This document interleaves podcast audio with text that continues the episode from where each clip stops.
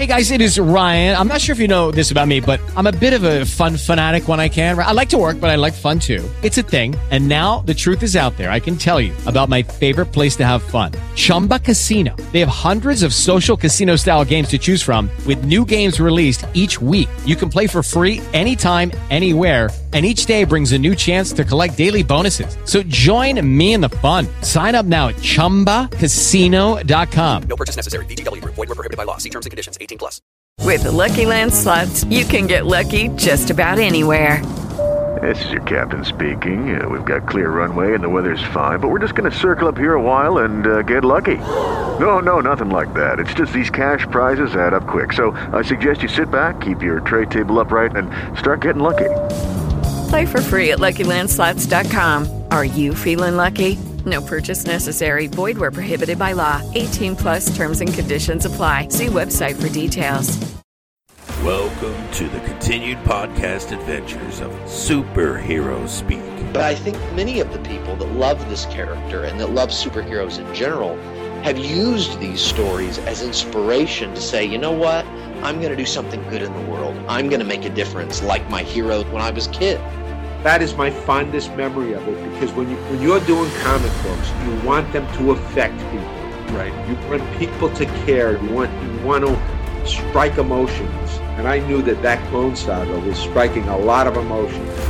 Can you imagine Pulp Fiction starring Goofy and Mickey Mouse? I can totally imagine that. I'm sure somebody's written that one too. Quarter pounder with cheese and France, Mickey. What? Royale with cheese, Mickey. Yeah, I can totally see. I would watch the hell out of that movie. Yes, I gladly sacrifice at my progeny to you, almighty Marvel beast. But Neil Adams is somewhere going, it's my time. How do you measure success? Hey everyone, you're listening to Superhero Speak. I'm your host, Dave. I'm annoyed. I mean, John. I'm JD and okay. You're always okay. I'm pretty mediocre. Mediocre? So first off, let me apologize for there not being a show last week. That was mostly my fault. Well, it was technical difficulties compounded by my having to suddenly rush off to Connecticut and JD's getting stuff done before Thanksgiving, and basically it's holiday crazy. You know, so it's because I was having technical difficulties. You had emergency run to Connecticut. JD actually was working. Yeah, I got paid for what I was doing. I think that's a little more important than our nonsense. So speaking of that means that the Turkey Day has come and gone since we all last spoke. And how was everyone's Thanksgiving? Pretty good, actually. Pretty good. Yeah, not bad. Not bad. There was only one family crisis and one major argument. So yeah, pretty good actually. Yeah, we were crisisless, and the 2-year-old was. That was karma coming back. You might as well have said that you were 2 days from retirement, man. No kidding. No kidding. I just Danny Glovered myself. No, I was going to say the 2-year-old was playing with his 3 and 4-year-old cousins, so it was a good day. Cool. Sounds good. Yeah, I had a good Thanksgiving. You know, went to my mother-in-law's like I do every year. Had a big crowd. And my mother-in-law actually made 2 turkeys, so there was an insane amount of food, but we all enjoyed ourselves. My uncle does that, too. I like the idea of a backup turkey. My uncle does one turkey normal in the base in the oven, and then he puts another one on the grill, like just the breast, and grills a turkey, and it's freaking awesome. Yeah. Grilled turkey breast. My mother-in-law wasn't sure if there was enough. That's why, she had a 20-pounder, and then she ended up getting a smaller one just in case. And, you know, of course, made both. There was only half a turkey left. So, might have been a good move on her part. She knows the family. Yes. Yeah. It's her Super Bowl, you know? She gets ready for it every year. It's the big event in our family, so. Well, this year my sister did not wrap everything in bacon. So I was kind of disappointed with that. I was about to say, that just ruined it. We had one year where everything smelled like bacon. When I went home and opened up my what do you call it, the luggage, everything, all my old clothes smelled like bacon. Everything smelled like bacon. It was that bad or that good, you know. So. I think I'd rather smell bacon than eat bacon. But, I mean, like, the smell of bacon is phenomenal. Oh, yeah. I'd like to do both, please. So everyone had a good Thanksgiving. That's good to hear. And you're having fun in the snow, JD? Yeah, we got hit with a blizzard in Chicago, and I bought a snowblower, and it broke 15 minutes in. So after the show, I have to go back to Lowe's and return the snowblower and spend money on a real one. So wait. That'd be a cheap ass. You bought one and it broke, and now you have to go out and shovel? Oh, that's not going to happen. I'm going to go get another snowblower. It's the disadvantage to not living in the town you coach in, because I can't even get kids to come over and do it for me. I have to take care of this on my own. Jeez. Sounds like bullshit, man. You sounds like you need to move. Oh, I'm trying. I'm working on it. Yeah. Nah, we had... We've only had one snowstorm so far this year, and it rained right afterwards, so there was really nothing to deal with. So we've been lucky, right, John? Well, except for the fact that it's rained every week over the entire spring, summer, and now fall. I still have leaves on my freaking lawn, and I can't get them off because every time I think it's just about dry enough to go out, it rains again. My whole yard is literally quicksand. It's ridiculous. I wonder what a snowblower would do to leaves. Well, that's the problem. I don't want to find out. Leaves on Lawn. Wasn't that a Walt Whitman poem? I believe so. Oh, believe. Ha, ha, ha. Cool. So GD, do you have anything else you want to tell our listeners? Matter of fact, I do. Last week, after about 2 months of production, we finally came out with the audiobook version of my novel Hawk Hollow, which is the original version, which can be read for free, available on our website, SuperHeroSpeak.com. And the link for the Audible or Amazon, or however you want to refer to it, audiobook version will be posted on our site. So if you want to check that out, I'm actually really proud of it. The narrator, Andre Chapoy, dinner got stuffed. Andre Chapoy did a fantastic job bringing our characters to life, and it's a short listen. It's only 6 hours, which is pretty short for an audiobook. Yeah. So I mean, it's something pretty cool. Maybe looking for something on for that Cyber Monday week, you know, maybe looking for something for the holidays, something to gift to somebody. May I recommend an Audible subscription and a good book? There you go. Yes, definitely this. Link will be in the description of the episode, so make sure you guys go check it out. And speaking of that, I just want to make sure, because, you know, everyone's episode might be their first episode. Don't forget to check us out every week at superherospeak.com. Every day, check us out, because we've been having daily updates from Comic Book Nostalgia. They do a This Day in Comic Book History every day video that is posted to our website. And also you can check us out on our social media at Superhero Speak on Twitter and Instagram, and of course Facebook.com/Superhero Speak. And please join the conversation, because we love talking to you guys. It's the highlight of my week. It's getting better. Yes. And speaking of that, so we're gonna talk a little bit about our social media interactions this week. Well, over the last 2 weeks, starting with some of the reactions we had from our last episode, which was our tribute to Stan Lee. And the first one, we got a private message from a Timothy Jones on Twitter, and he said he listened to our podcast today on Stan Lee. I just wanted to say thank you. It was some amazing stories and insight. I had a note from him when I sent in some drawings when I was a kid. I'm 52. He was very encouraging. Now I'm doing a self-syndicated comic strip.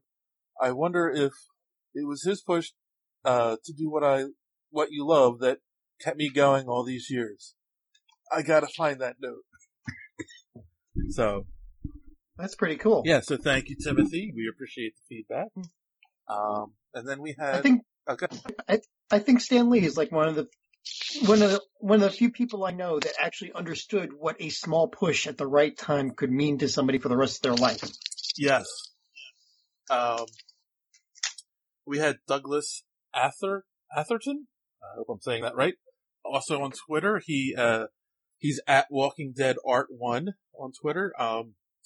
He said it was such a great tribute. Stan Lee was a light that will never fade. He was and forever will be an inspiration to so many. My tribute art I did in his honor and memory. He is a true beacon of light, life, and creativity, who will always be remembered. And he included a picture that he drew of Stan. It says Stan Lee, 1922 to 2018, and always a Marvel. And there's the icons for many of the Marvel characters around him. And we will also include that piece of art in the description of the episode. So check it out. And thanks for sharing that with us, Douglas. So yeah, I mean, that was, to me, the best part. And not there's any good part of Stan Lee's passing, but the best part of sharing our thoughts and stories is that then people share back with us. So we do appreciate that. See, what else do we have here? Oh, we had talked about Shazam and how excited JD is for it. I'm digging it. We talked about that fan poster and oh yeah, you said I'm pumped. That was your reply on Twitter. Twas. Carl Shinyama? S-H-I-N... We're sorry. Y-A-M-A. Just sorry. Shinyama. Carl Shinyama said, that's how I've always wanted to feel watching a Captain Marvel movie. And Sylvester Williams said that it was so cute, the fan poster that we tweeted out. So, actually, Comic Book Nostalgia tweeted out, but we did talk about it. So, like I said, as a father of a 2-year-old, looking at this makes me incredibly happy that someone's actually going to the trouble to make a superhero movie that's going to appeal to kids. Right? Mm. What a crazy idea! Oh, that's crazy, crazy talk. It's revolutionary. It's just superheroes need to be dark and about murder. Well, sorry, I was looking at Heroes in Christ spoilers. So something else that we've been doing is when people give us shout outs or reply to our stuff on Twitter and give us shout outs and whatnot, then we do a thank you tweet as we're promoting the show. And so people are appreciative of it. Joshua DeFalco, thanks for reading my tweet. Really digging the show, guys, and love the laid back nature of the podcast. Are we a little too laid back? I don't know, man. Whatever. I'm leaning back right now. I mean, we can get more intense. Darkness. Yeah, darkness. Dead parents. Lillian Sue said, appreciate the shout out. Hashtag nerd brethren. Thanks for the support as always. Anytime. So J. Diane Dotson, thank you. It's somehow fitting that my name is garbled when it comes to anything Namor. Name more. LOL.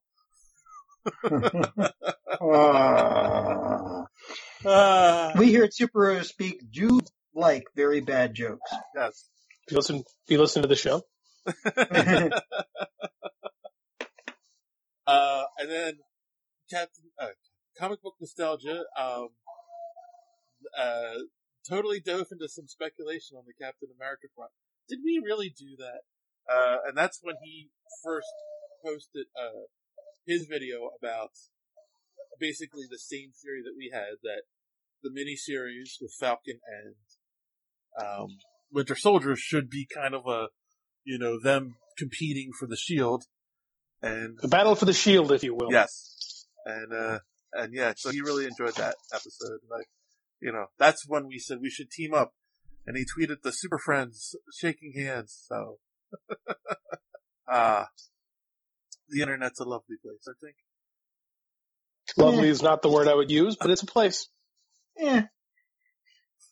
All right, and then finally, I'm going to just talk about this next thing, which leads into our first news item. So we had tweeted out that we at Superhero Speak would like to state for the record that Bill Maher is an asshat. That is all. Word. And Bishop Man at Bishop Man 69 replied, "True story." Mark, from Nation of Nerds, tweeted a picture of Medea saying, "Hell to the yeah." Mm-hmm. And Superhero Poll Plus tweeted at us a gif of Stan Lee saying, "Nuff said." So. He's a boner. Do we need to explain what he did, though? Shouldn't we explain that? Yes, we're going to explain that, of course. It's on the list, dude. Do you read the emails I sent? I'm cyber-reading Monday. So, as usual, no. So. I have an excuse. I'm trying to spend the rest of my next paycheck. His next paycheck. I love that. So for those who aren't aware, if you're a fan of the show, I'm sure you've heard this news by now. Bill Maher decided on the Saturday after Stan Lee passed away to post a little blog on his website. Where basically he belittled Stan Lee's contribution to the world, said he sits ridiculous for them, and that brings out America. And adults shouldn't be reading comic books too. Yeah. People who read comic books are stupid. They're how many billions of dollars did Marvel make again? How stupid does it make them? But that would just you want to be cynical. That's reinforcing his point, which is wrong. So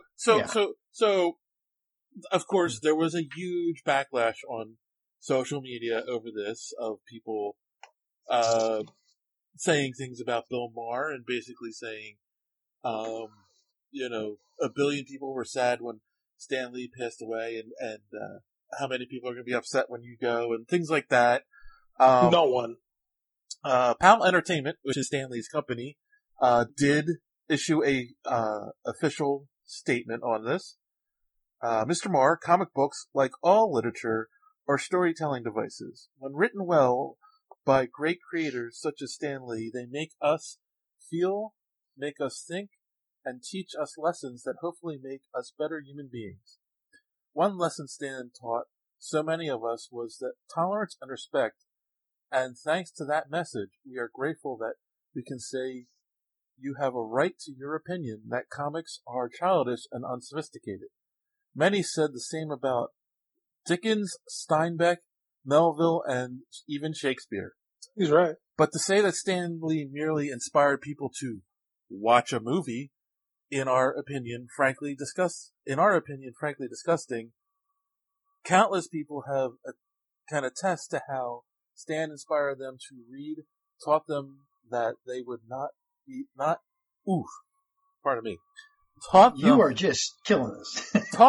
that the world is not made up of absolutes, that heroes can have flaws, and even villains can show humanity with their souls. He gave us the X-Men, Black Panther, Spider-Man, and many other heroes and stories that offered hope to those who felt different and bullied, while inspiring countless to be creative and dream of great things to come. These are but a few of the things that the fans of Stan Lee also consider adulting. Because life, both as child and grown up, can indeed be a struggle. Stan is the author of millions of happy childhood memories and the provider of so many of the positive tools of adulthood.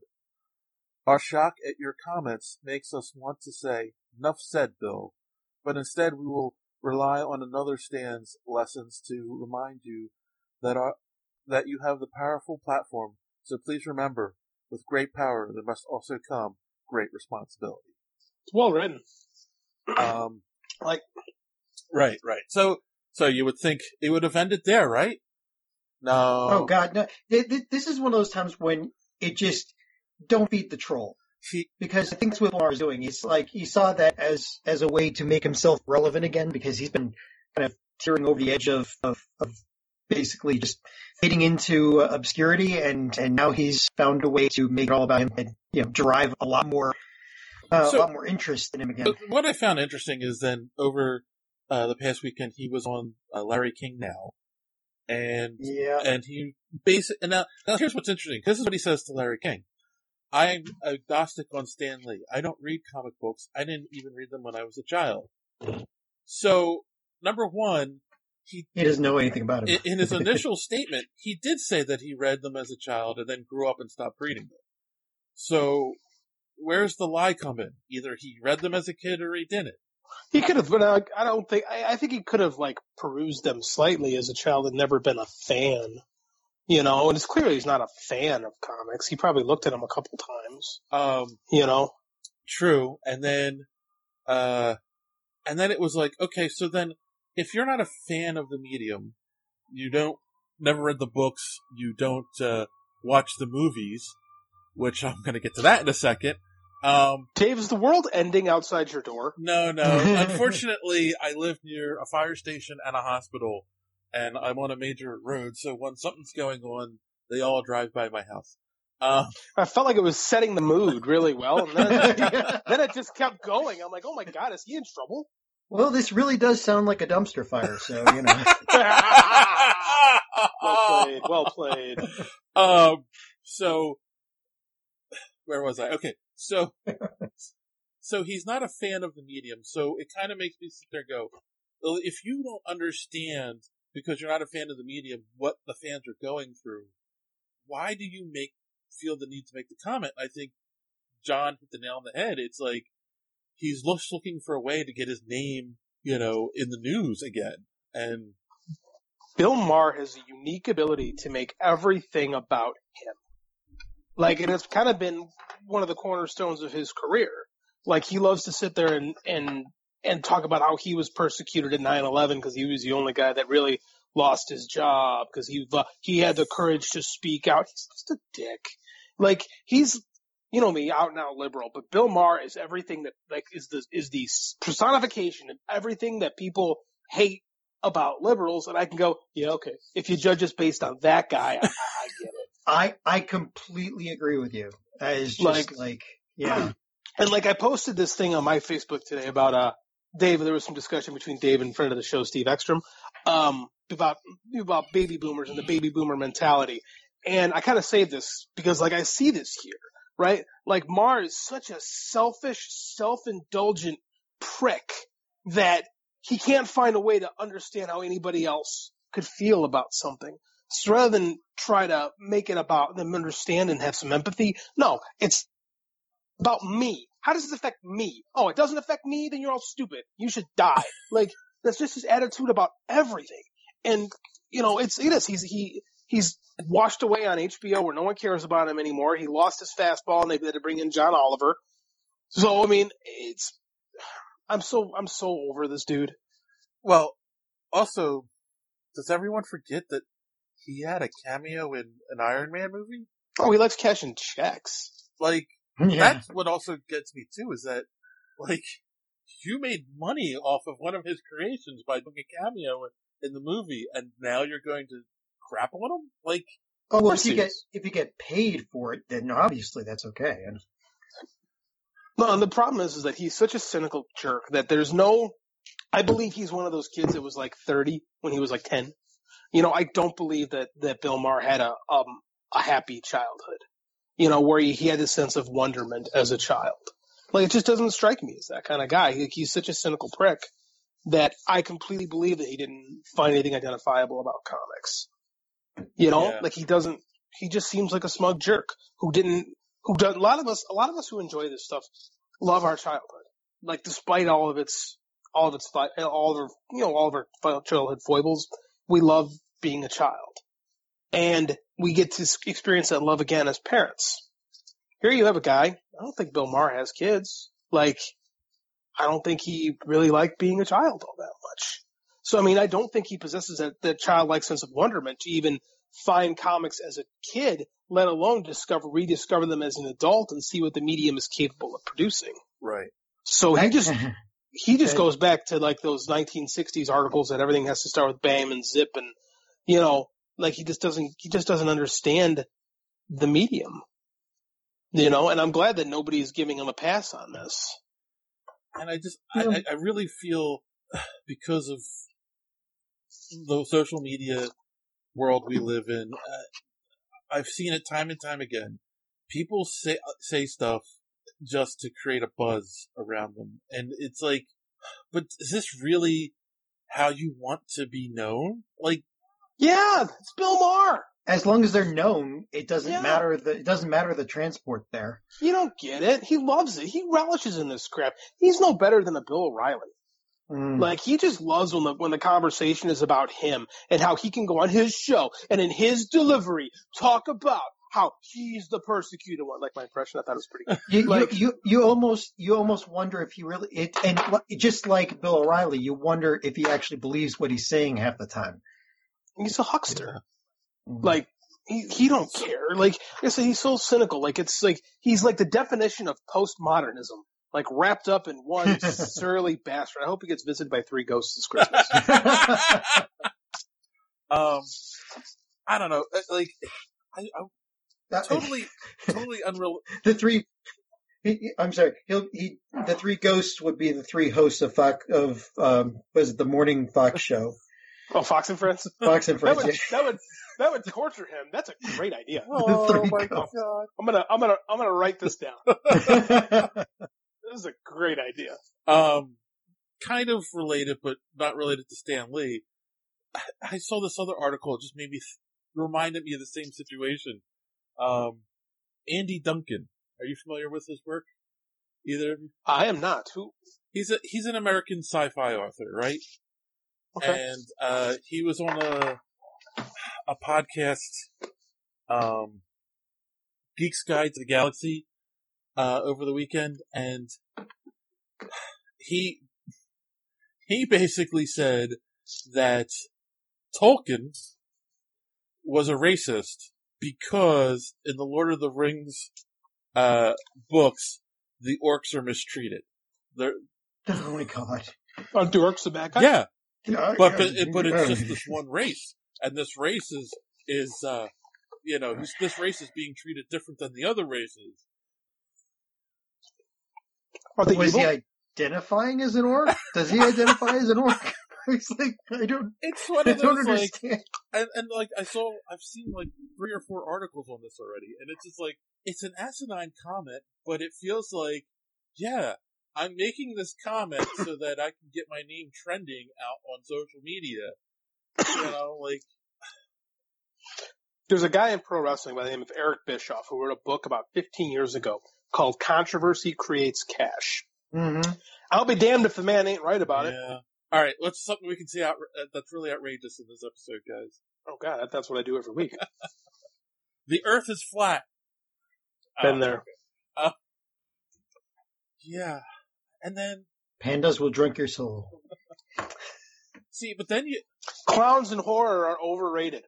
Clowns and in horror are overrated. In horror is overrated and overdone. Man, I put that on my author Facebook page once, and I got people mailing me like angry that I dare speak out. Yeah, that like they said maybe we should rest on clowns and horror stories. Well, and whoop, did I feel a backlash? You know what? Unpopular opinion. Just tweet back to them a link to Killer Clowns from Outer Space. That'll shut them up. I think the only good horror movie with a clown in it is it. So I agree with you on that. But there's a lot of them. That's a trope. I know it's a trope. Yeah. That's how many there are. Oh, I brought it back to Bill Maher talking about horror clowns. Yeah. And thus the circle is closed. And then there are people like Armie Hammer who I don't think his comment was intentionally a bad thing. I think it was, he tweeted something without thinking about it, how it sounded. And that is, you guys have heard this story, right? You know, I'm just reading it right now. So I was curious to hear how an American blue blood pushes his opinion upon the rest of us and graces us with his thoughts. You guys know that Armie Hammer is the great grandson of Armand Hammer, as in like the baking soda billionaire magnate. True story. But then wasn't it cruel that his parents named him Armie? It's Armin, yeah. That's like, it's not Armin, like the Armand Hammer comes from the name of Armand Hammer, was the dude's name. It's a fam.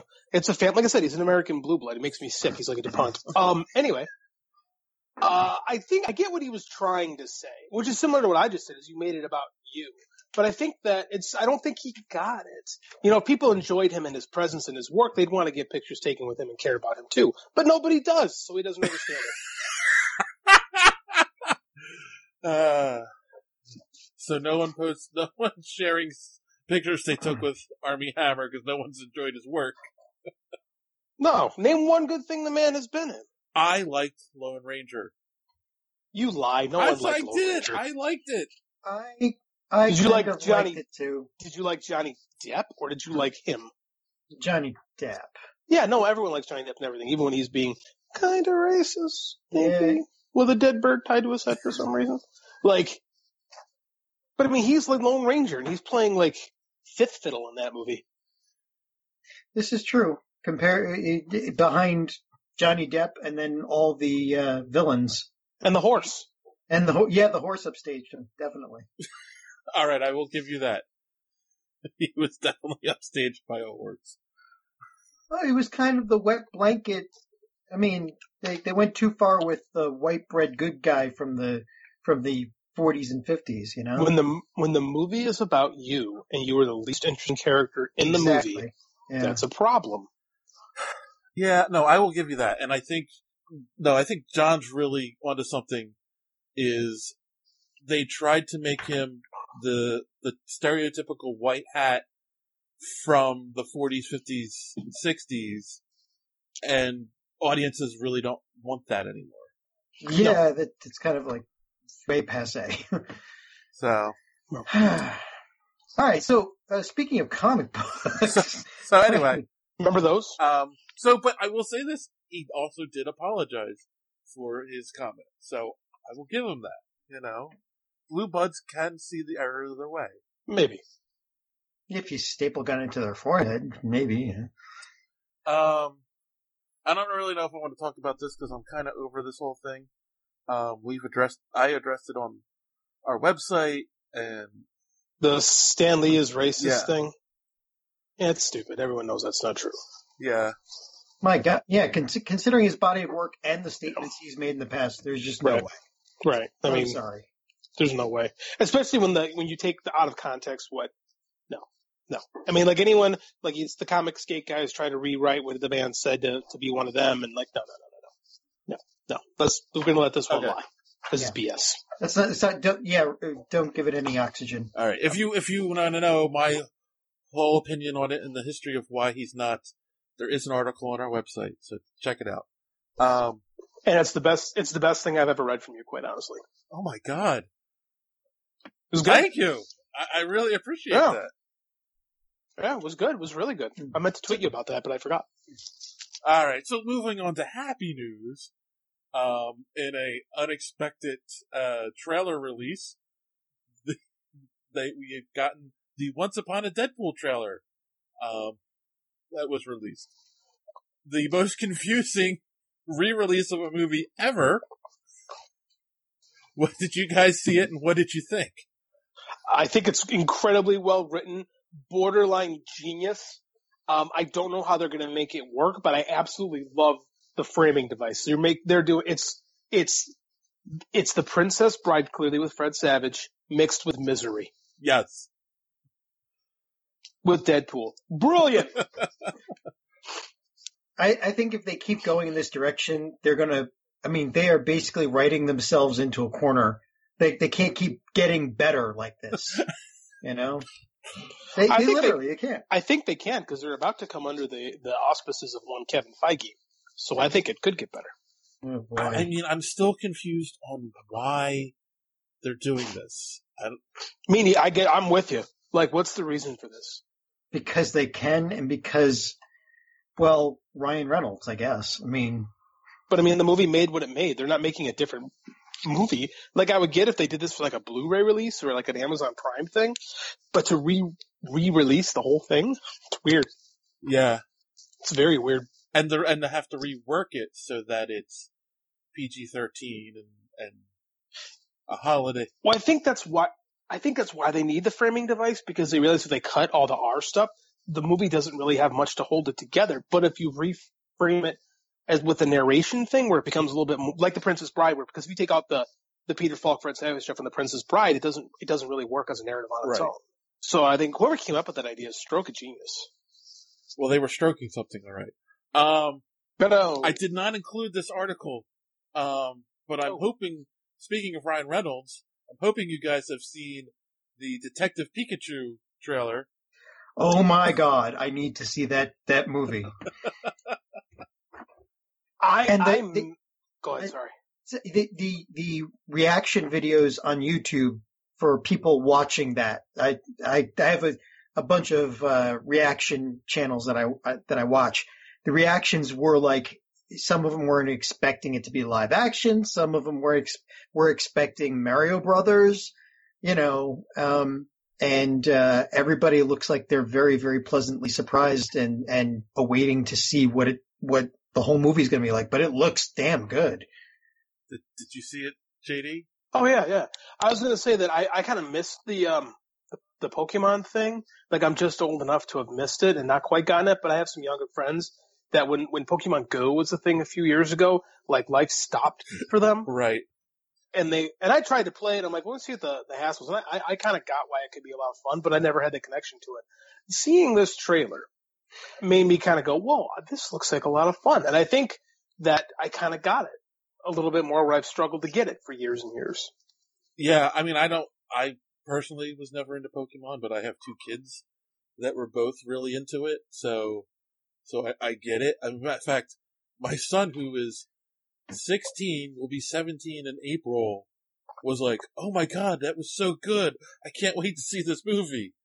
And I found, like, when they said Ryan Reynolds was going to do the voice of Pikachu, I thought he was just going to do, the I Am Groot from Vin Diesel, right, like he just said, I am Groot, so they would just get Ryan Reynolds saying Pikachu in 100 different ways, but no, that was a cool device. Like, this one guy can understand what he's saying.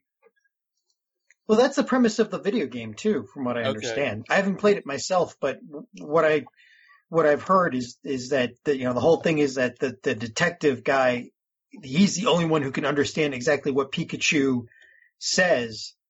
So the thing is that Pikachu can talk to other Pokemon and find out what they know, and that's what makes it so good as a detective story, is because they can get information that normal humans can't get. Cool. It's gonna be fun. Yeah. I think so. I think your son's probably gonna love it. A little young, but I mean, like, when he gets older, I imagine, like, he's not even 3 yet. So I mean, like, we debated taking him to see The Grinch, but he can't sit still for more than like 10 minutes at home, let alone to sit in a movie theater. Yeah, same with me. So you're telling me this is what I have to look forward to? Yes. Always. All right, so moving on. When your prostate starts to go. I'm trying to avoid the whole topic. So yes, we'll definitely check that out. And last but not least, on the Marvel front, there are reports that Marvel may have found their replacement James Gunn for the Guardians of the Galaxy franchise. Kevin Feige. No, Travis Knight. So you sent us this, and I had to look up who he was because the name did not click with me at all. And we've talked before how Feige likes to hire these rather untested filmmakers and kind of keep them in the Marvel. You almost treat it like TV, we hire the showrunner runs in and the director comes in, just does the movie and moves on. Mm-hmm. So this kind of fits in there. I mean, the guy's made one movie and it's not even out yet. And I'm like, I don't know.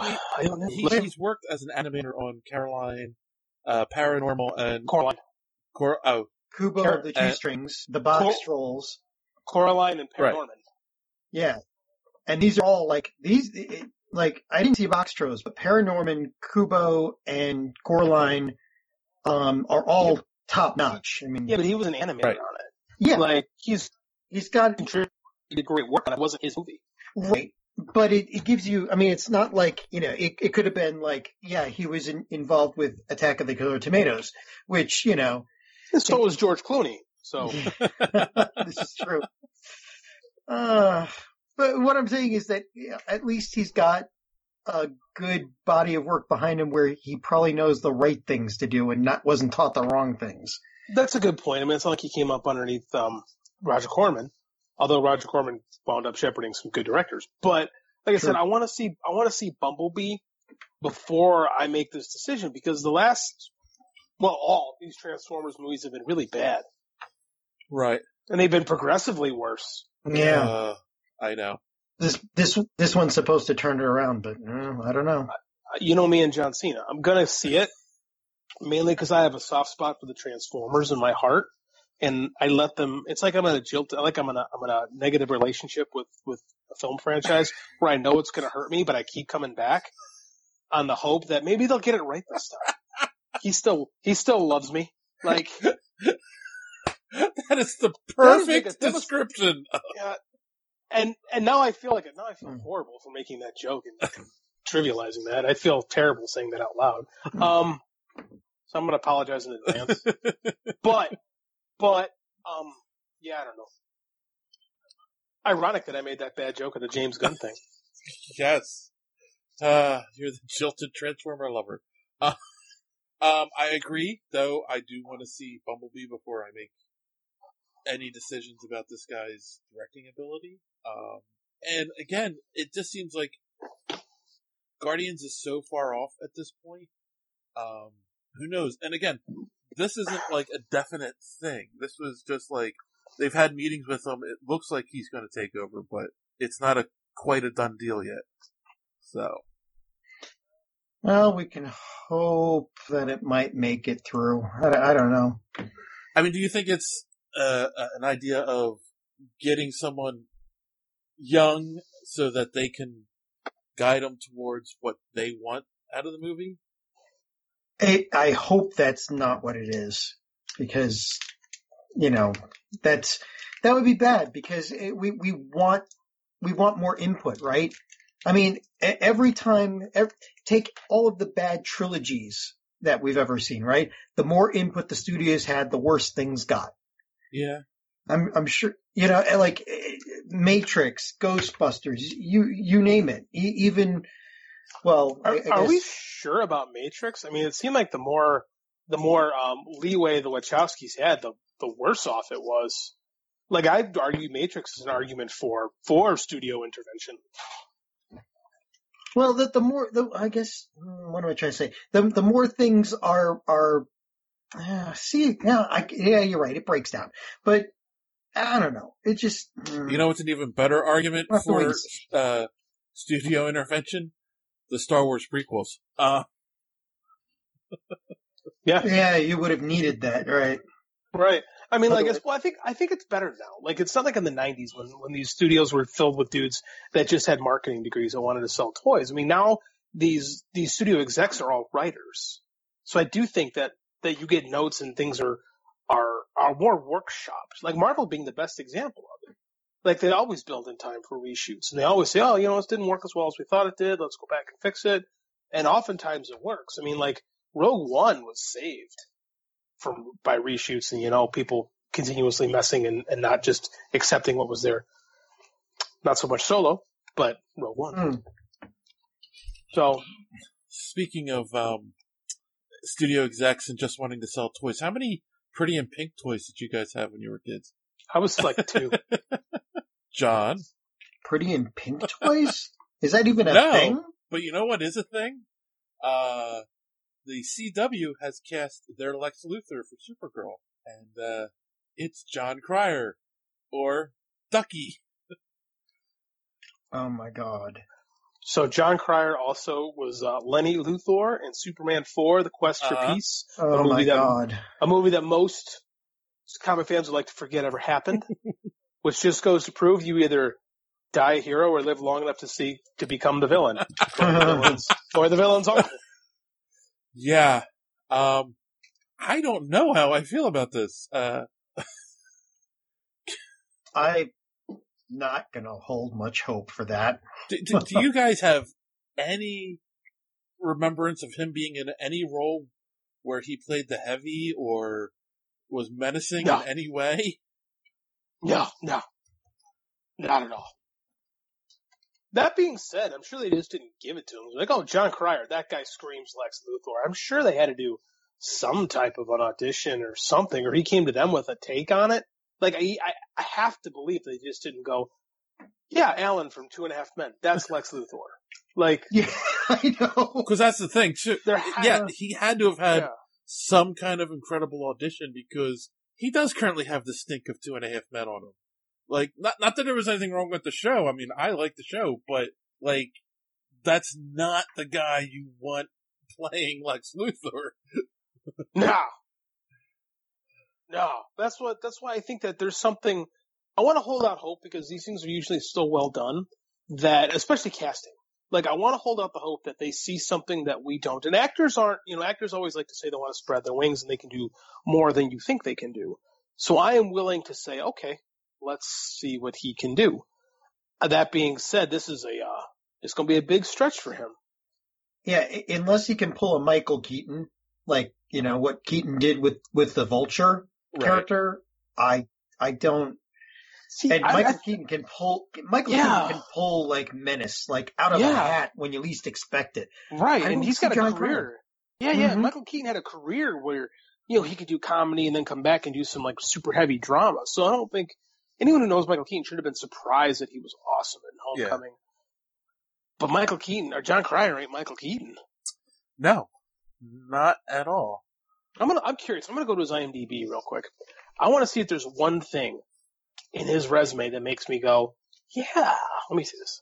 Because remember when they casted Eisenberg as Lex Luthor, we all kind of went, okay, Zuckerberg, I can see it. We didn't get that, but we all kind of got it. Yeah. Well, we got it when we heard the news. Yeah. Did you guys know he plays Felix Faust on Justice League Action? I did. Yeah. Did not know that. So he's got a lot of stuff that I don't know what it is. There's a lot of Robot Chicken too, apparently. Yeah, I've been looking through this. I don't see anything. I'm not going to hold out much hope. Unless in, like, NCIS he was playing a bad guy, and I haven't seen those episodes, but I got nothing. So, yeah, I'm with you, man. There's nothing on here that makes me go, yeah. So the only thing I could think of is doing a take on Lex Luthor where his public persona is an unassuming businessman. Like, he's somebody you look at and you're like, there's no way he's up to anything menacing or evil. And then behind the snenes, he's got all this stuff. Yeah, but they already know he's been doing menacing.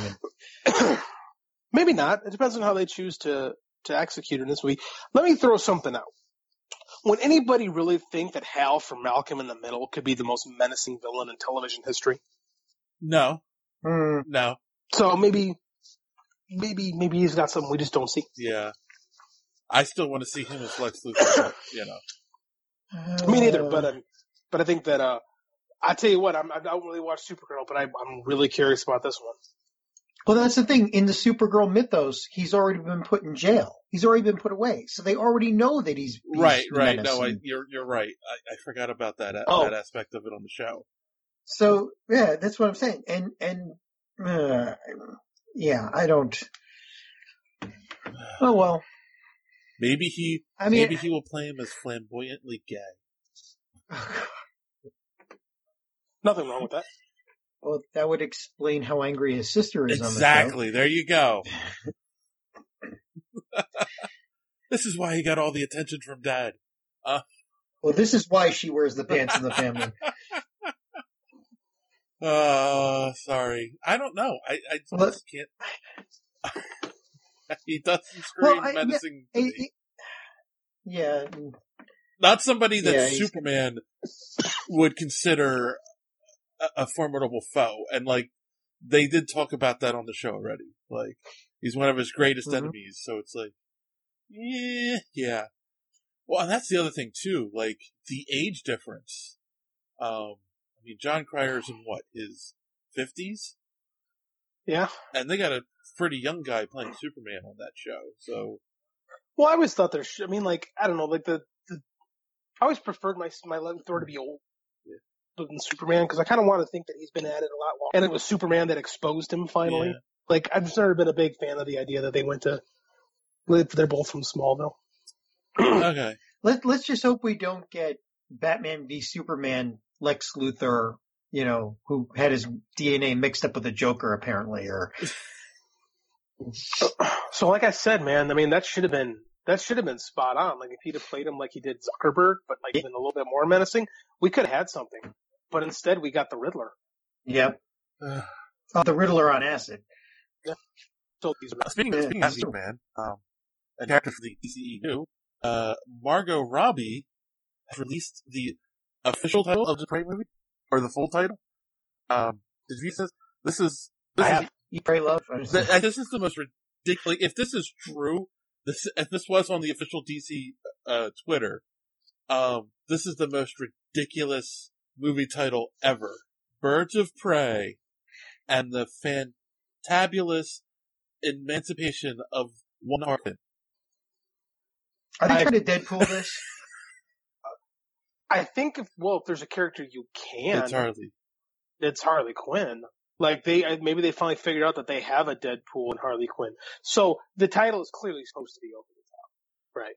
That being said, I think this right here makes me feel pretty good, because there's a lot to hate about Suicide Squad, but the thing I hated the most is that the way they portrayed the Joker and Harley Quinn.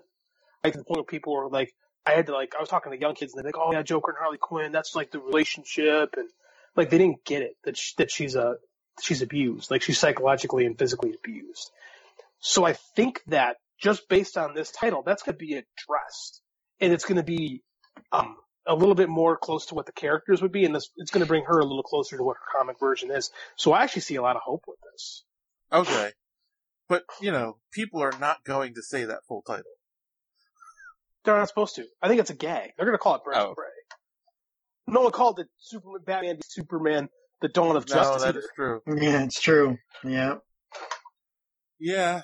I mean, I agree, too, that it maybe, at least with the aspect of Harley Quinn, they're definitely going in a more humorous direction with her. You know, as humorous as you can get with someone like that. Like a dark humor. Like, and you got a great actress that can do it. She was the only thing worthwhile in that in Suicide Squad. So, you know, why not steer into the skid? Go with what works. Yeah. All right, I'll hold out hope for Birds of Prey. We still don't even know how it fits into the whole DC universe at this point, anyway. I don't think there is a DC universe. We've talked about they're just going to do like movies. You know, I think they're better off when they try to make things work. They don't. Mm-hmm. And one movie we haven't heard anything on in a while. Other than a brief update given by Ezra Miller, is the Flash movie. I think it got flashpointed out of existence. And basically what he said while talking about it in an interview with Playboy was, nothing is ever certain in this world, but as certain as you can get, we're making a effing sequel Flash movie. It's one of my great life dreams, and just the fact that we're on the way, anyone who knows about Barry Allen knows he may arrive late, very late, but once he gets there, it's all solved. They have to trust. That sounds to me like an actor who still desperately wants to do this movie, but the studio's like, we'll get to it eventually. Yeah, it's also because Ezra Miller has some, he's got commitments with Fantastic Beasts, right? The third movie. Okay. So he's shooting that in July of 2019, which means that, you know, I mean, So basically, they can't release Flash movie until 2020 at the earliest because he won't be available to shoot until, you know, to shoot in time to get it out next year. So I read this and I think to myself, methinks thou doth protest much. Yeah. Like, I agree with you 100%, Dave. I don't think this movie's happening. Yeah. I think he really wants to play the Flash again. But I mean, like I said, they just don't know what they're doing with their movies right now. They're going to see what's happening with it. I mean, there's no need for a Flash movie at the moment. You don't think the scheduling conflicts are? I'm sure it's part of definitely. I think I read this and I see a guy really want to make this movie, but I don't think. I mean, like they haven't announced anything. They were going to do Flashpoint, and that went bye bye. They were going to do a regular movie. They announced a cast, and that went bye bye. Like there's just nothing at this moment that tells me this movie's going to happen. Yeah, and I in Ezra Miller's defense, I think some of it has to do with, you know, buzz online stuff. I mean, we've even said it on this show, and we've talked about it, like, there is a Flash that's currently on TV that people love. Like, mm-hmm. Of all the DC shows, like, a lot of people still really like the Flash show, you know? Like, even people who've given up on Arrow still watch Flash, you know? This is true. Because it is the campy comic book TV show that you want, you know? It's just enough camp. And the right... And the writing is good, and they have good overarching stories, and the actors are, you can still tell that the actors love what they're doing, and they work well together, and it's just, you know, there's really nothing to dislike about it at this point. So I don't know if that's making them hesitant, but, you know, movies are a different animal. They reach a larger audience, so I don't know. I kind of feel like Their Warner Brothers has got so afraid to pull the trigger on different projects that this one they've kind of just put on the back burner, and unless something comes out of like an idea that's like, oh my god, we have to do this, we know this is going to work, you know, it's just going to sit there. Maybe if Ryan Reynolds backed it, we'll have him return as Green Lantern. Ooh. Ooh. And him and Flash could do a team up movie. Ooh. That would kind of work, though. You let Ryan Reynolds make the Green Lantern movie he wants to make. Ooh. It worked for Deadpool. The one he'd want to make would have Deadpool coming in. That's probably true. Hate to change the subject, but did you guys hear that Hugh Jackman has a big announcement coming up Thursday? No. You're thinking Wolverine? I don't know. I mean, I think that's what most of us are going to think. And, like, I don't think you make a big deal about this if you're going to go back on Broadway or something like that, you know? Like, what would Hugh Jackman need to be that Cloak and Dagger about? Birth of his wife's maybe pregnant again? He's going back to Broadway for Les Miserables? I don't know. They'll be doing The Greatest Showman on Broadway? Oh, I don't know. No. I mean, like, let's say maybe we're going to get a Wolverine in the MCU. Nothing's been announced for the future. See you on Thursday on the Today Show for an exclusive announcement. I'm sure that's not just him trying to get people to watch the Today Show. Why would you get people to watch the Today Show? Like, if you're Hugh Jackman. Well, that's true. And make a big deal. And, like, what kind of exclusive? I mean, like, it could be. I mean, like, I hope unless he comes on and says, look, this has nothing to do with Wolverine, he's going to depress a lot of people. Based on, let's check his Twitter feed to see if he has said that. It doesn't seem to. Nice. I don't know. It does make you wonder. I'm curious. Like, we'll see. All right. Time for an unpopular opinion. Later. If they're going to bring the X-Men, well, they are going to bring the X-Men into the MCU, I don't want Jackman. You know, I actually kind of agree with you. I don't really want this version of the X-Men. Right. But that being said, I would make an exception if they were going to try to do something. I'd be willing to entertain it more than anything else. You know, like, I would if I got only one.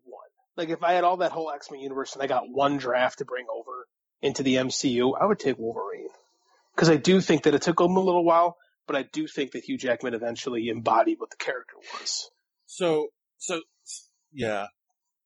I mean, I will say this. There is one thing that I think every diehard Marvel fan wants, and they tried it once and screwed it up royally, and that is Deadpool versus Wolverine on the big screen. Oh, yeah.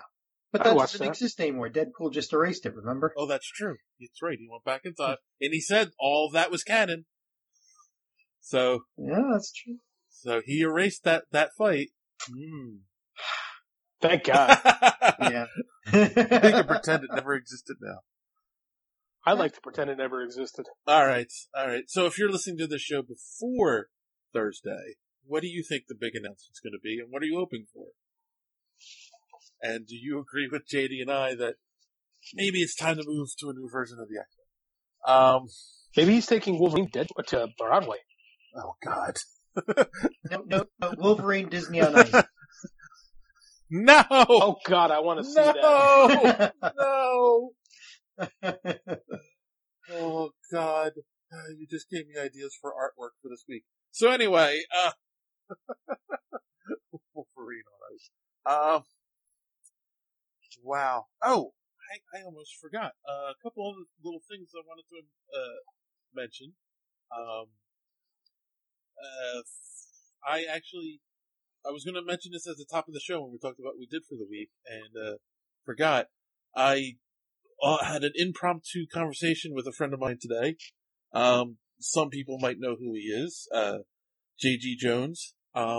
And for those who are fans of his, I'm sure you're aware, he announced earlier this year that he is stepping back from comics for a while because he has a medical issue that he is taking care of. He essentially has a rare form of bone cancer. And we were just like chatting on my way home from work. We were just chatting on Facebook. And he is, his spirits are up. He's doing well right now. He has had a bone graft, and it was 65 days ago, and it hasn't been rejected. And his doctors say he's on target. So he doesn't know I was going to share this information, but I was so glad to hear that he's doing good. So I mean, yeah, like I've mentioned this before, he lives in my neighborhood. Like I've known him for years. He's a really good guy, other than being a very talented artist. And I haven't talked to him in a while, so it was like really cool that he just started messaging me out of the blue, because he had a notification pop up from an old conversation we had, and he was, sent me these question marks, and he's like, "This seems like an old conversation," and I'm like, "It is." And then we just started talking. So, so was it Facebook thing? That's been a thing. Like Facebook's been sending people notifications about old messages. Yeah. So. And that was weird. So, so actually, what I really want to say is, if you're a fan of his and you follow him on Facebook and whatnot, like just message him, maybe just on his page or whatever. Just say you're thinking about him. You hope he's doing well, because he's what's the word I'm looking for? He can't leave his house because his immune system is compromised because of everything he's going through. He's quarantined. Thank you. Yeah, so he's quarantined right now. Wow.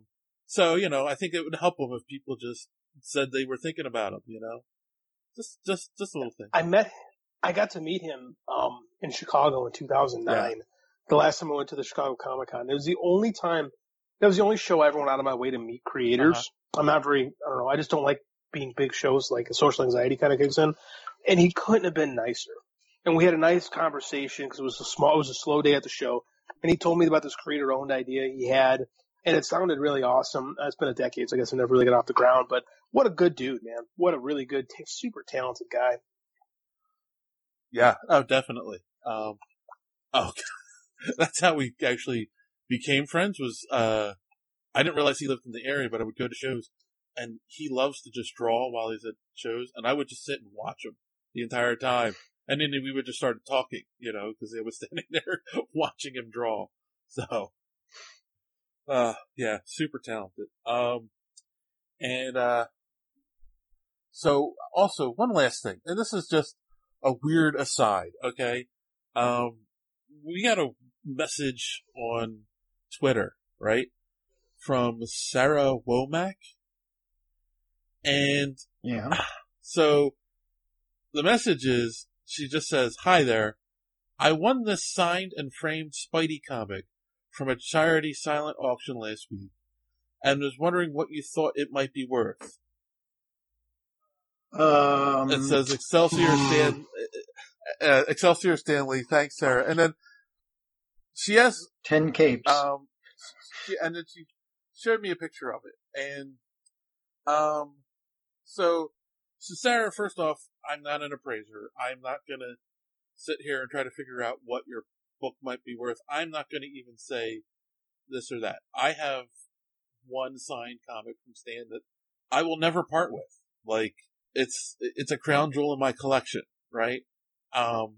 If you're one of those who are like, oh, he's dead now, I'm going to try to sell this, you're trying to profit off his death, I find that kind of disgusting. Like, obviously, you're not a fan. Why did you buy this? And well, a lot of people do that. They speculate, especially when they know that somebody's going downhill. And eBay was flooded with memorabilia the day it happened. That's some people's business. And the only thing is, I looked at it, and it looks like a good forgery, to be quite honest with you.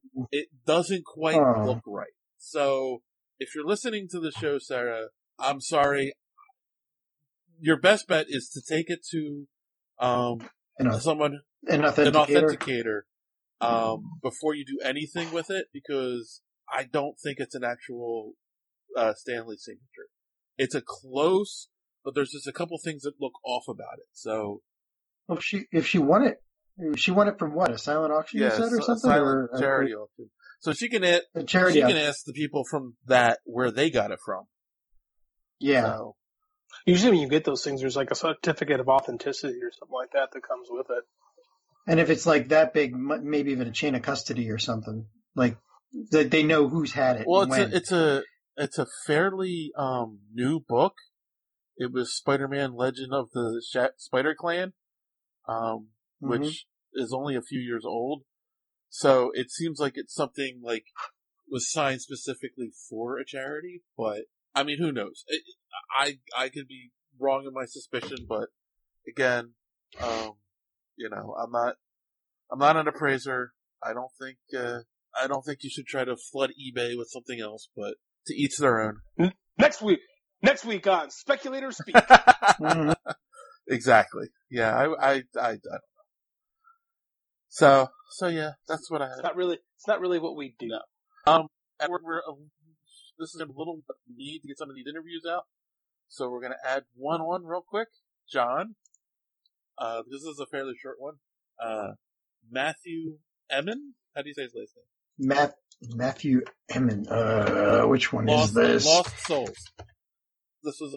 Oh, Lost Souls, guys. He's a re-interview, I guess. I have to look at my notes. I didn't have my notes up. I'm horribly not so badly. See, this is why I send an email before we record. Matthew Ehrman. Oh, I don't have it. It's Matthew. Okay. Yeah, it's. I don't have the R written down. Sorry. Yeah. Lost Souls. This is. I don't know.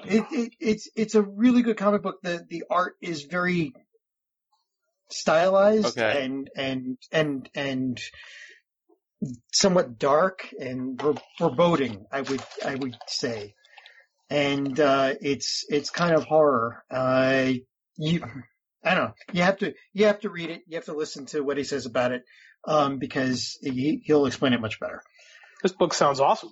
It does. It is. All right. So let's hear what he had to say while we were at New York Comic Con. Okay. So John O'Grady, Superhero Speak, New York Comic Con 2018, last day on Sunday. We're all exhausted, but we are still finding people very much worth talking to. And I am here with... I'm Matthew Ehrman. I'm the writer and co-creator of Long Lost, which is horror series with Scout Comics. Cool. We found you because you're standing next to the Stabby Bunny people who friends of the show, and I'm here to get my fix. But your story, Long Lost, was recommended to me. So you want to go over a little bit about the premise? Oh, yeah, absolutely. So Long Lost, it's a story that I created with my wife, Lisa Stirl, who's the artist. And it's about two estranged sisters that find their way back together to go back to their southern hometown called Hazel Patch to figure out what happened to their missing mom. It's really a surrealistic horror in the vein of David Lynch and Junji Ito's horror manga. Mm-hmm. Uzumaki is a huge influence of mine and Lisa's. Yep. And it's got a little bit of a Stranger Things vibe to it. Tonally, it's fun. It's a little weird. It's real spooky, and it's been a pleasure to work on. And, I mean, not to brag, but we did just get optioned for television with the incredibly talented Jenny Klein. Now, how did that come about? She followed me on Twitter, and I saw an opportunity, and I took it. So, what you got to do? So, when you say television, like a series or a movie? That's the idea. We're hoping that it she's developing it right now. So we're hoping that it gets picked up somewhere. And she's incredibly talented. Like I said, she's worked on Jessica Jones and Cloak and Dagger, and the new upcoming Netflix Witcher series, which I am. Hugely looking forward to. So it's super strange and surreal and weird that this has happened for our little book. So, and the Jessica Jones series did really well. Cloak and Dagger I finished watching. That was good. So I feel like we're in really good hands. Yeah, exactly. And like lately stuff like we've got Sabrina coming out. Mm-hmm. They rebooted Charmed, or not rebooted, they're extending Charmed, right? Yeah. It's a new series. So it sounds like this the market for this is kind of hot right now. Yeah, no, I hope so. I mean, it's always a little strange to think about that stuff, and Lisa and I weren't necessarily thinking about creating something for TV when we developed Long Lost. It's a passion project that came from our love of horror and kind of our general disappointment with horror as well sometimes. So we wanted to put our money where our mouth was and make something that really spoke to us as fans of horror and what we wanted to see. And when you say disappointment with horror, what do you mean? So, you know, we'll be watching a movie, and it'll get to the last 15, 30 minutes, and I think sometimes they either over-explain, or they kill the vibe, or they do something that disappoints me, and I spent so long watching those kinds of movies that are so good all the way through, and then have their legs cut out from under them, and I just decided that I can do that. I can write a story that doesn't do that, hopefully. And that's kind of the inception of Long Lost. That was 4.5 years ago almost. Something that doesn't rely completely on jump scares. Exactly. Yeah, ours is a slow burn comic. A lot of dread. We like tone. It's monochromatic with a lot of really beautiful color washes. So when you open it up, you'll think it's black and white, but we do put... It is a full-color book, so there's a little bit of a surprise in there for people that are into that kind of thing. I don't know. We're really inspired by a lot of Japanese horror manga, too, so a lot of that comes from... They usually go more story-oriented and, like you said, slow burn, building up the horror until you get that drop. For sure, man. Whereas most American stuff is... I mean... It just horrible. It's horrible. It's like it's just out and out. I mean, not to poo-poo on anything, but I mean, I think our story is unique and special, and I think that's why people have responded so well to it. Awesome. Now, something we like to ask. I mean, this is your first work, is it? Yeah, this is both of our first published works. Right. So we would like to figure out how you got from, hey, you know, I have this idea to, hey, I'm sitting here with the Stabby Bunny guys. I have my own book and a TV option. How did you get from here to there? Well, I mean, it's a little bit of luck and a lot of hard work. We developed a pitch when we kind of came to an idea that we really liked. Before I was into comics, I did short stories and prose and poetry, and I was on that literary journal circuit for about 8 to 10 years. I had a little bit of a success there, but I wanted to step out of my realm of comfortability and do something new and interesting, and I've always loved comics. Mm-hmm. So it felt like a really natural jump for us. And again, my wife is an artist, so I don't have to pay her a page rate. So, okay, so slave labor. That's your, secret, exactly. Right? Okay, that's awesome. Did you for publishing? Like you published it yourself? No, we pitched it to Scout. They got back to us like within the next couple days, and we really liked what they told us they were capable of doing, and it really fit. They believed in the idea.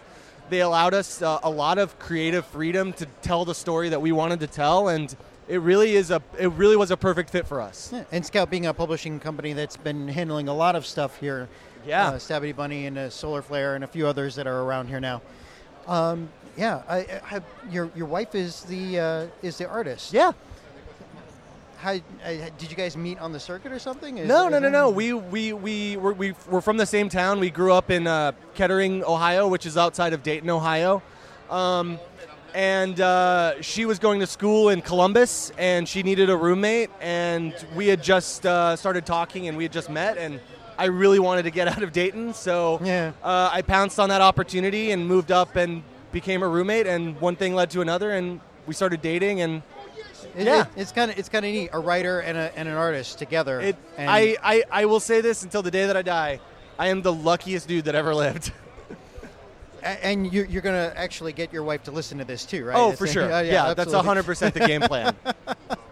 So how's the New York Comic Con treating you? I mean, how does it feel to be here with stuff to sell? Have you been to conventions before? This is my first New York Comic Con. Mm-hmm. My second big con. I did C2E2 earlier this year. Oh, well, yeah. I tabled an Artist Alley for that. And this is my first time coming to New York, too. So it's been a learning curve, but I've really gotten the hang of it. It's a beautiful city. I love this convention. We're 100% going to come back next year. Mm-hmm. Me and Lisa, that is. So no, it's been incredible. It's been an excellent experience. You see anything around here that you were interested in? Like, there are some horror things around here. You can ignore that. But like, do you have any preferences for comic books, DC, Marvel, anything you like? Anything you really like to read? Yeah, I've slugged around a lot of the booths. I've hit up Boom. I've hit up Archie. I think Source Point Press has some really awesome things. Yeah. They're really cool. Mm-hmm. Who else have I checked out? Lion Forge is excellent. They are doing a ton of really rad things. I'm trying to think. I've seen so much in the past 3 days. It's like and it is Sunday. You're kind of in a fog at this point, right? It's like a big gnarly fog. But there are so many quality publishers here.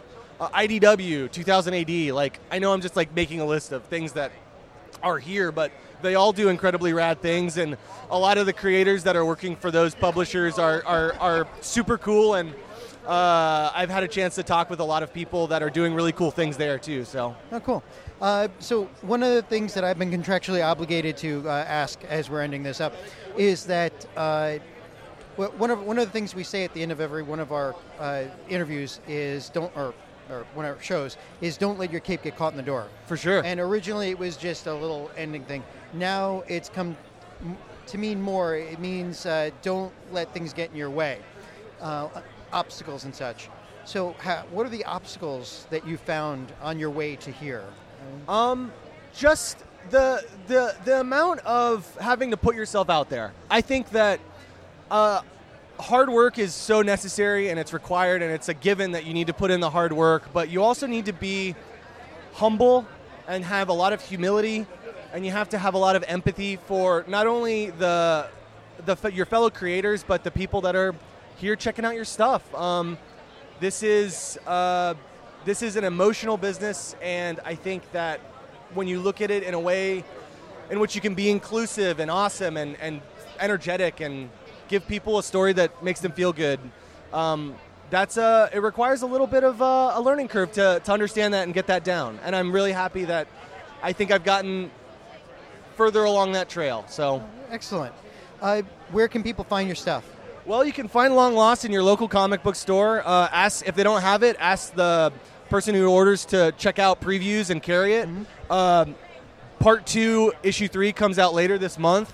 And the trade paperback is in stores now, and that collects our first 6 issues. And it's a beautiful book, and I'd love for everyone to check it out. Awesome. Thank you for taking the time to talk with us. Good luck on the TV option. Dude, thank you so much. If you do get that, we're going to come back and talk to you because you'll be famous. Hell yeah, man. Absolutely. Thank you so much. All right, thanks. Take care. John, that might be the most fascinating interview you ever gave. You just, sure. Yeah, okay. Excellent. Gotta pick up on these things quick, man. Yeah. No, but there you go. So that's another one of our interviews from New York. Like, we have been really bad at getting these out. And also, with the release of this, we have a really great, fun interview with Garrett Gunn, creator of Boxmasters, which is a comic based on, what's the actor's name? Slingblade, Billy Bob Thornton's band, basically going around fighting the devil. So it's a really kooky, horror-ish sci-fi type comic. This was a really fairly long conversation we had with him at New York Comic Con. And of course, friend of the show, Ben Goldsmith, kept chiming in and asking funny questions while we were doing the interview. So go head over to our Patreon, and check that out. And, of course, it'll eventually be released on the show, but for now, you can catch it on our Patreon. And that's patreon.com/superhero speak. All right. You guys have anything else you'd like to add this week? No, I think we're good. I really hope Hugh Jackman comes back to play Wolverine. Just one more time? Just one more time. Where you can hang out with Tom Holland's Spider-Man and Robert Downey Jr.'s Tony Stark. I need that in my life. Okay, you know what? No, I need that in my life, too. That sounds awesome. Doesn't it? Yeah. I'd rather have a younger Wolverine. You want a young Wolverine? Yeah, to keep it going for a while. Wolverine was never that young old. He's never that young. He's 100-something. But he doesn't look it. And Hugh Jackman's starting to look it. Oh, Wolverine looks it. Or something. Come on, he's getting old. Damn it. It doesn't matter. I mean, you know. Robert Downey, he's younger than Robert Downey Jr. Yeah. Of course, you can CGI most of Robert Downey Jr.'s action with Wolverine. To be fair, we can CGI anybody's action. Oh, that is true. Yeah, this is true. I think most action might be CGI. And they can CGI out the wrinkles too, can't they? They do. But with Wolverine, we want the wrinkles. You want the and I'm the gonna gruff. Go. You want the. Really. I'm gonna go back to the classic argument against Hugh Jackman. He's too damn tall. That argument said bye-bye 18 years ago. Yeah. Wow, he's been Wolverine for 18 years. Yeah. Well, and Wolverine is supposed to look like 5 miles of bad road. I mean, that's great. 5 miles of bad road. Oh, I like that. I've never heard that phrase before. 5 miles of bad road on ice. Oh, it's not ice. So good. Yeah, you just got their title one or two, didn't you? Is that something that I just don't know about? 5 miles of bad ice. No. That's he's mixing it up with the Wolverine on Ice. No, but joke, so. Oh! Well done. But yeah, you've never heard the expression 5 miles of bad road? No, never heard that before. That's an old one. That's a cliche that didn't make its way out to the Midwest, I think. Funny, I think it came from the Midwest. Maybe it's boomeranging back now. Could be. Well, when you're as old as John. Yes, you've heard a lot. Thank you. Yes. Absolutely. And on that note, as John and Wolverine sit in their rocking chairs watching the sunset. I don't have a healing factor, damn it. My knees hurt. I'll just say, thanks for listening. And as always, don't let your cape be caught in the door. Have a good week.